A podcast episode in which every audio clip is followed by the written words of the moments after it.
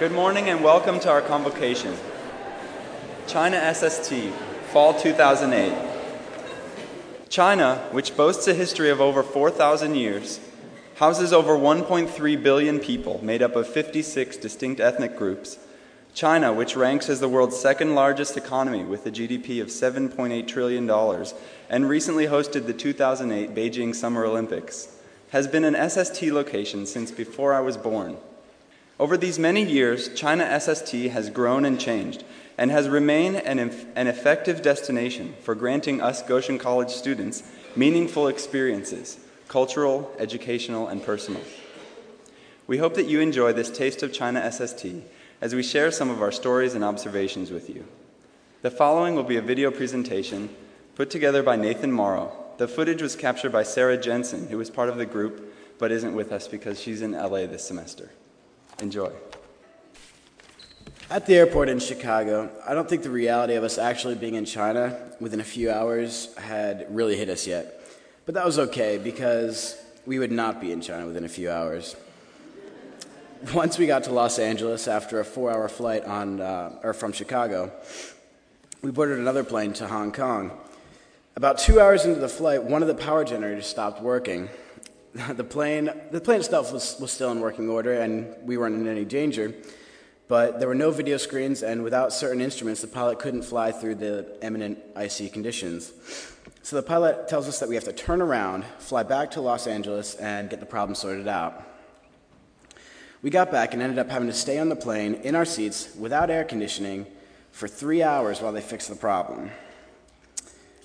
Finally, the plane was back in the working order and back up in the air. Um, and after 12 or so hours of watching movies, reading, talking, um, listening to music, and of course, sleeping, we were within a few hours of reaching our destination.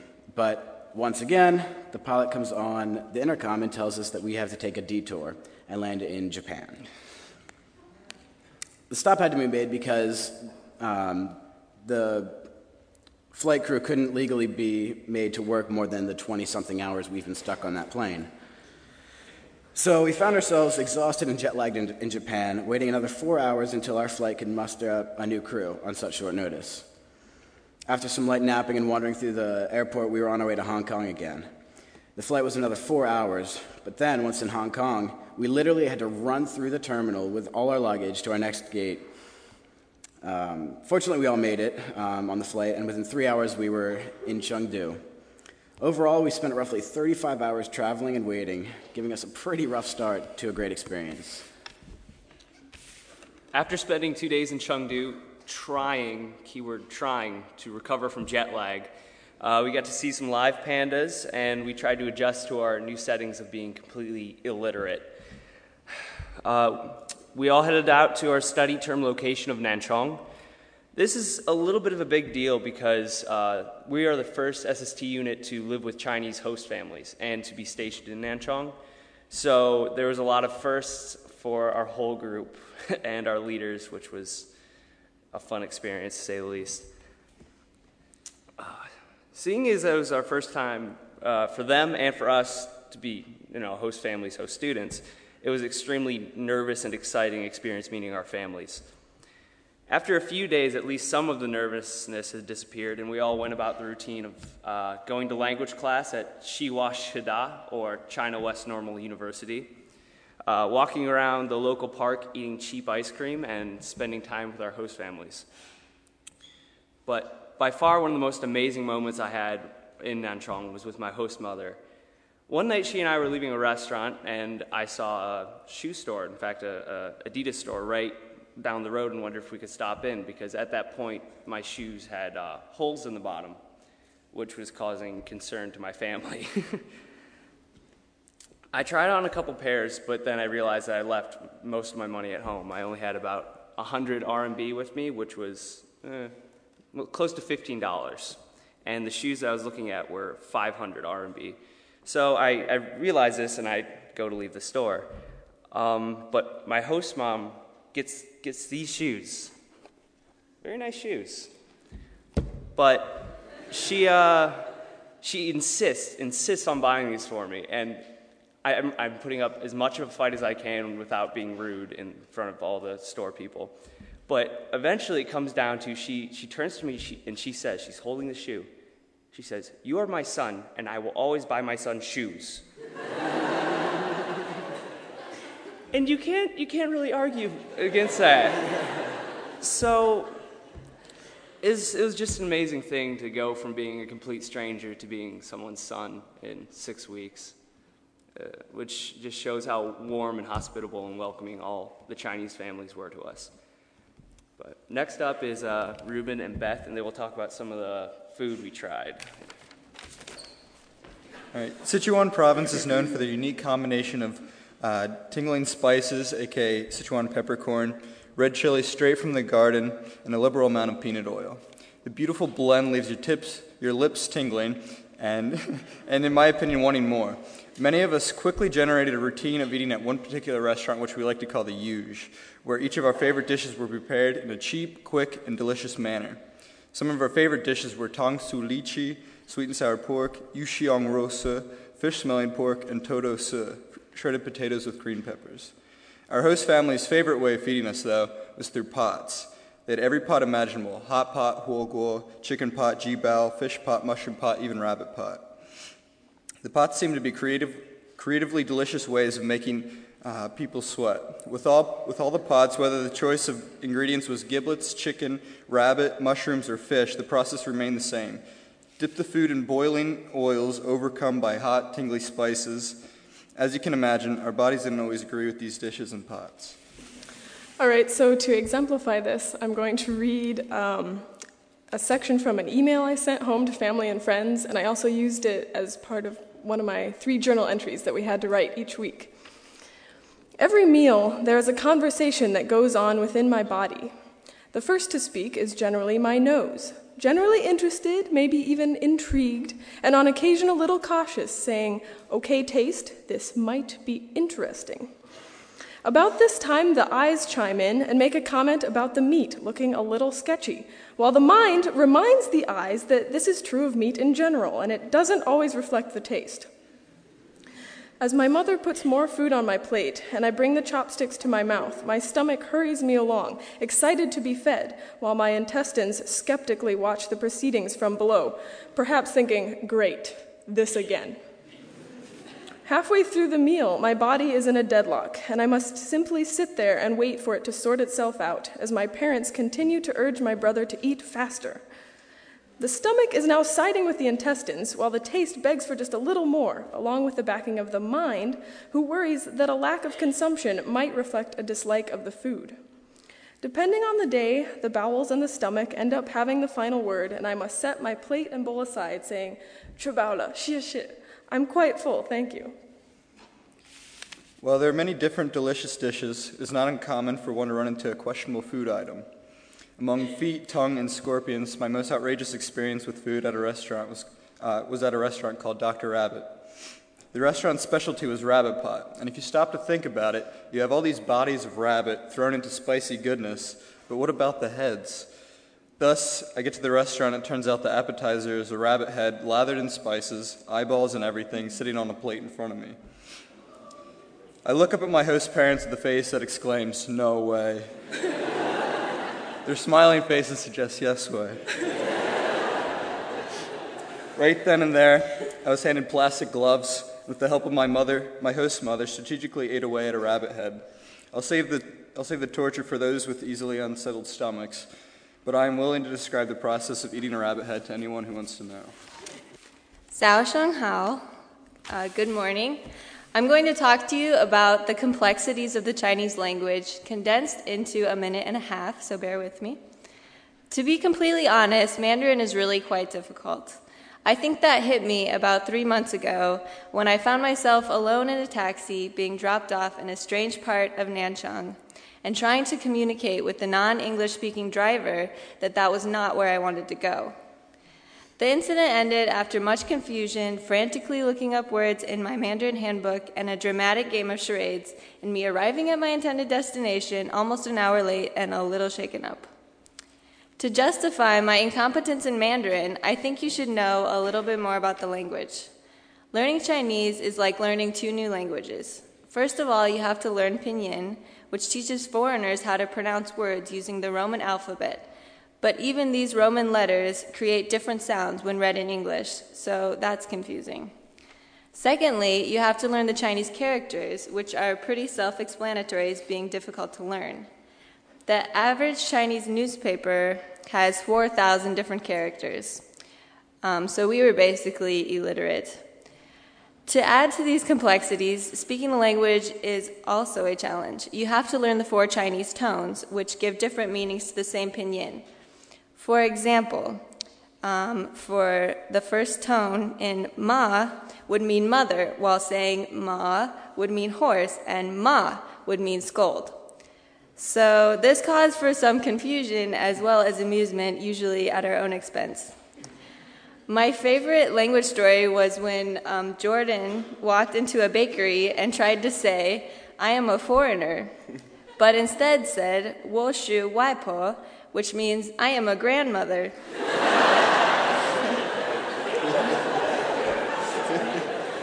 um, in the end, though, many of us learned enough Mandarin to get around, find a bathroom, order at a restaurant, say goodbye on the phone, haggle, be polite, and curse. The basic necessities of living in a foreign country. Thanks, Sadie.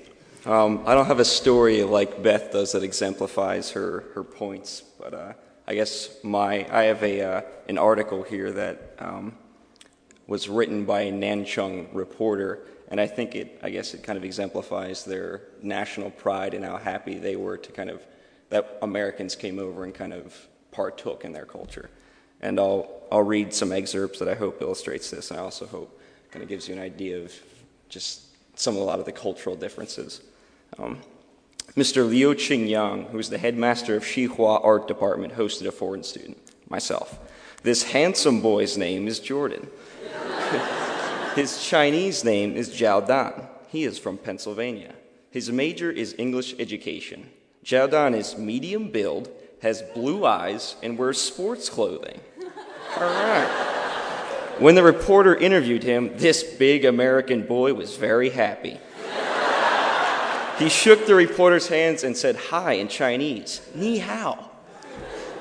This is Zhao Dan's first time came to China, and of course, it's also his first time came to Nanchong. When he just arrived in Nanchong, using his own words, he felt like he was in a land full of wonderful food. That's a, I never said that. The first day, he tasted the authentic Sichuan hot pot and was surprised by how Sichuan food is cooked. My favorite dishes are tongsu liji and yu yuxiang rosu, Zhao Dan said excitedly. That's actually true. This is where it gets questionable. Mr. Liu said Zhao Dan especially likes Chinese Buddhism, adore Chairman Mao. His favorite sport is yoga. Now, now Zhao Dan and Mr. Liu's son became very good friends. This is where it becomes pure fantasy. Every day, Zhao Dan happily practices calligraphy, reviews his Chinese, helps to do housework, washes dishes, and waters the flowers.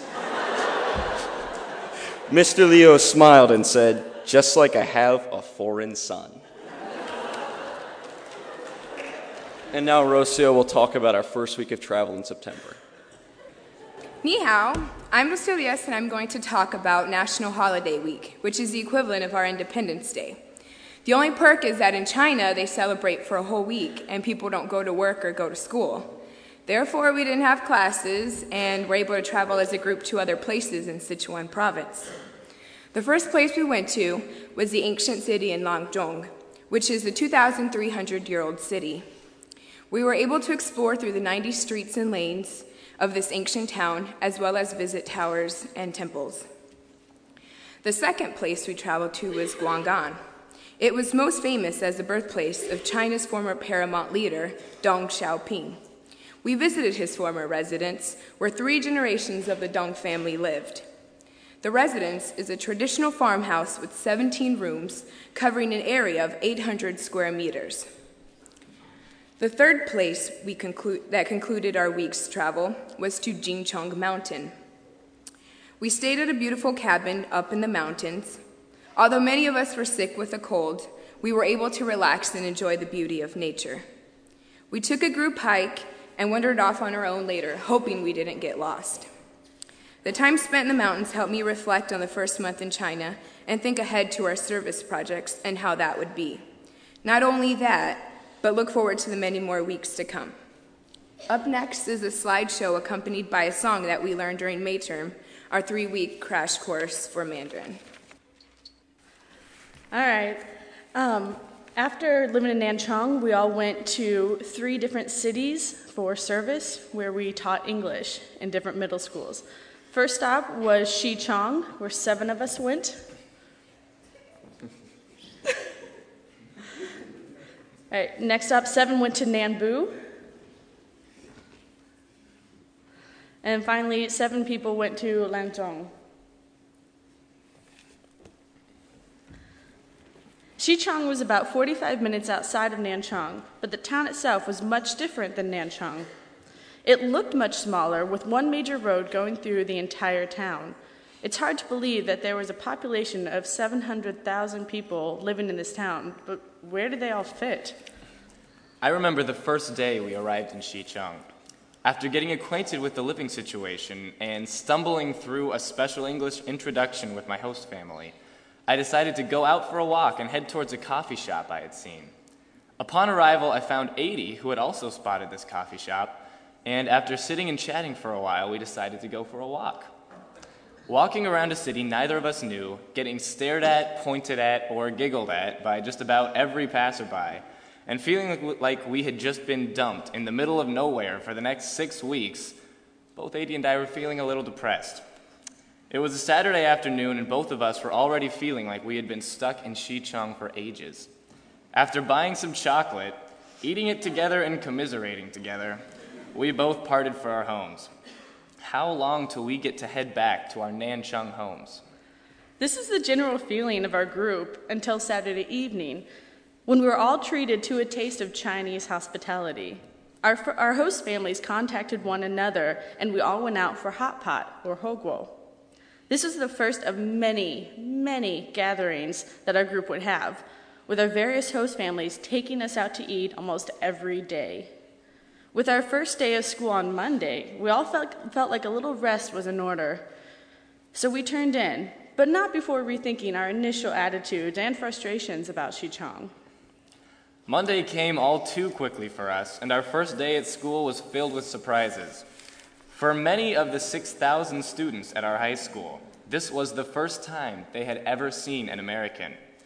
When we went into the classrooms, introducing ourselves in bits of American culture in very slow and simple and well articulated English uh, to classes of 80 to our 100 plus students. Uh, this was a little intimidating. It didn't help that as soon as the news of our arrival had circulated through the classrooms, all of us were bombarded every break between classes in the teacher's office, where students pushed their way in just to look at all of us. this was to be the first time we would hear certain phrases like, hello, and what's your name, and what's your favorite NBA star, and, and so beautiful. And my personal favorite, hello, David Beckham. These eventually became all of our accepted Xichong mantras. Although stressful, we all walked out of our first day in Xichong school with only minor student overexposure and socially stimulated trauma, effects that would progressively lessen as we became more accustomed to our service assignment. As all of us grew more and more comfortable with our living situations and teaching situations, we became more accustomed and fond of Xichong, too. Soon we were going out to eat with various teachers, hosts, students, or friends every day or multiple times a day, which was very common. Most of us had ne- never had to pay for meals, as, Chinese, as the Chinese would insist that they had to pay for everything since they were our hosts and that if they ever had the chance to visit the, the US, then we would get to return the favor to them. Teaching grew more enjoyable too. Uh, we were able to be really creative in the classrooms, teaching songs like Country Roads by John Denver, which they loved for some reason, um, sharing unforgettable experiences with students, and teaching American tongue twisters. When it was finally time to leave Xichong, all of us felt we had adopted a new home in China, and our intimate relationship with the school and many people in Xichong made for the most difficult goodbyes we experienced. Saying goodbye to Xichong felt like saying goodbye to that which embodies our perception of China. Thus, Xichong will always be what comes to mind when visualizing what China personally, personally represented for each of us. Uh, when we first got to Nanbu, it was maybe a little, I was a little apprehensive because we were suddenly being thrown into a completely new city with completely new host families. Um, but as soon as we got off the bus, Mr. Wong, the teacher who was in charge of us, our involvement in uh, Nanbu Number One Middle School, uh, was very friendly and introduced us to our host families. And uh, we went home with them briefly to drop off our bags, and then we went uh, back to meet together to go out to lunch. Um, and so by that time, we were feeling good because we could still talk to each other in English, and uh, there were still English teachers next to our host families for us to talk to. Um, but then I turned around and looked at the end of the street where we were standing, uh, getting ready to go eat hot pot, and I saw a massive stairway that was about six stories tall and maybe 20 feet wide. And I just thought, well, I guess the Chinese government usually just builds really big buildings getting ready for the future population growth. But then I remembered that our Nanbu Middle School, um, which has grades 7 through 12, had 10,000 students. And that's, uh, that's when we heard the bell go off, which um, their bell is actually uh, the wheels on the bus go round and round. Um, and then this massive wave of Chinese students uh, just starts splitting down the stairs and coming towards us. Um, so I was kind of wondering what was going to happen with this big group of Westerners standing right in the middle of the street that they were all headed down. But the solid line of kids just parted right around us, and uh, our circle of conversation had about 10 feet of extra room because they were all too afraid to come any closer.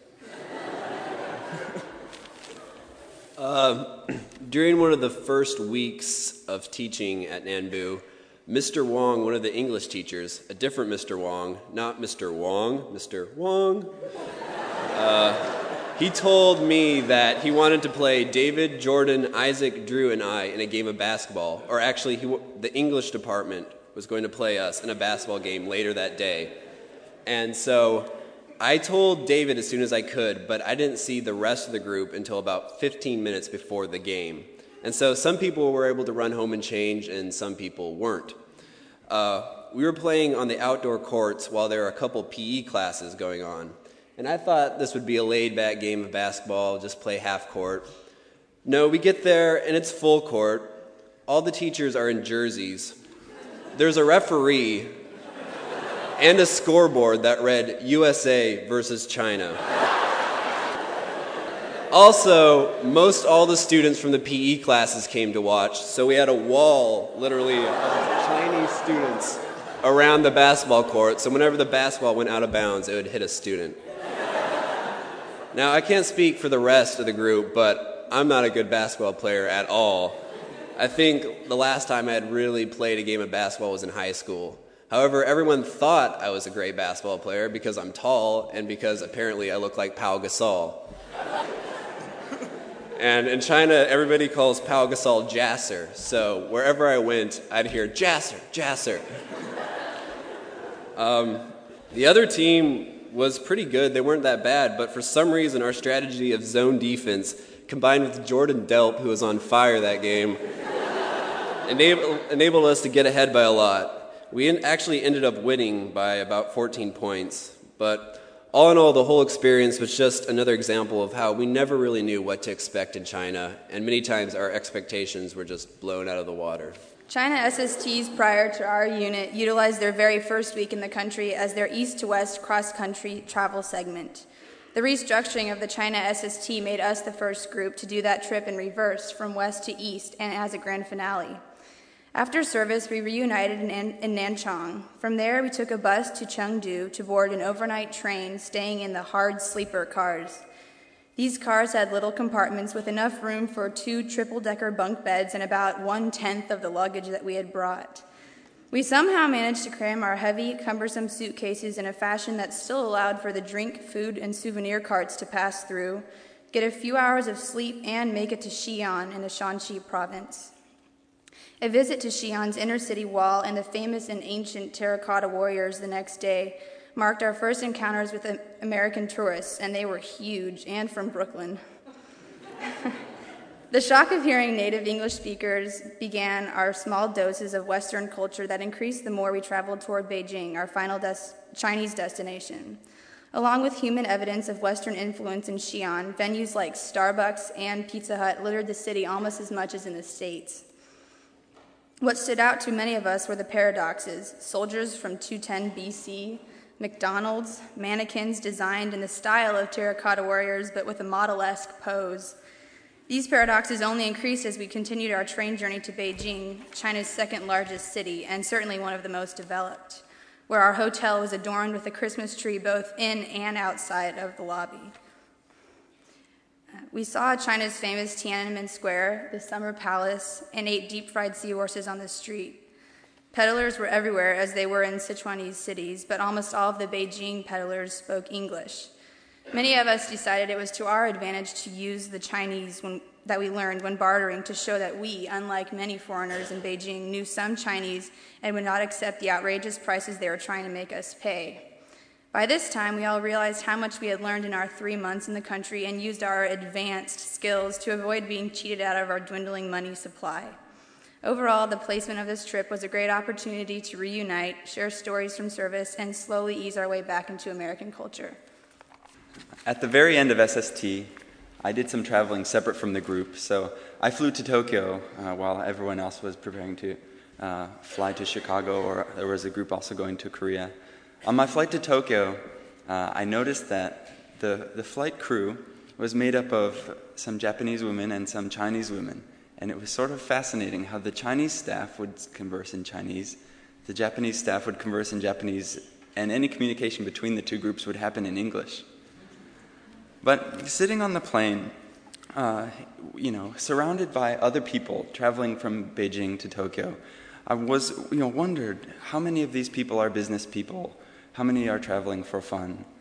But really, you know, I, I came to wonder has anyone else on this plane really experienced other cultures than their own, made friends, and learned valuable life lessons from parents and teachers from across the globe?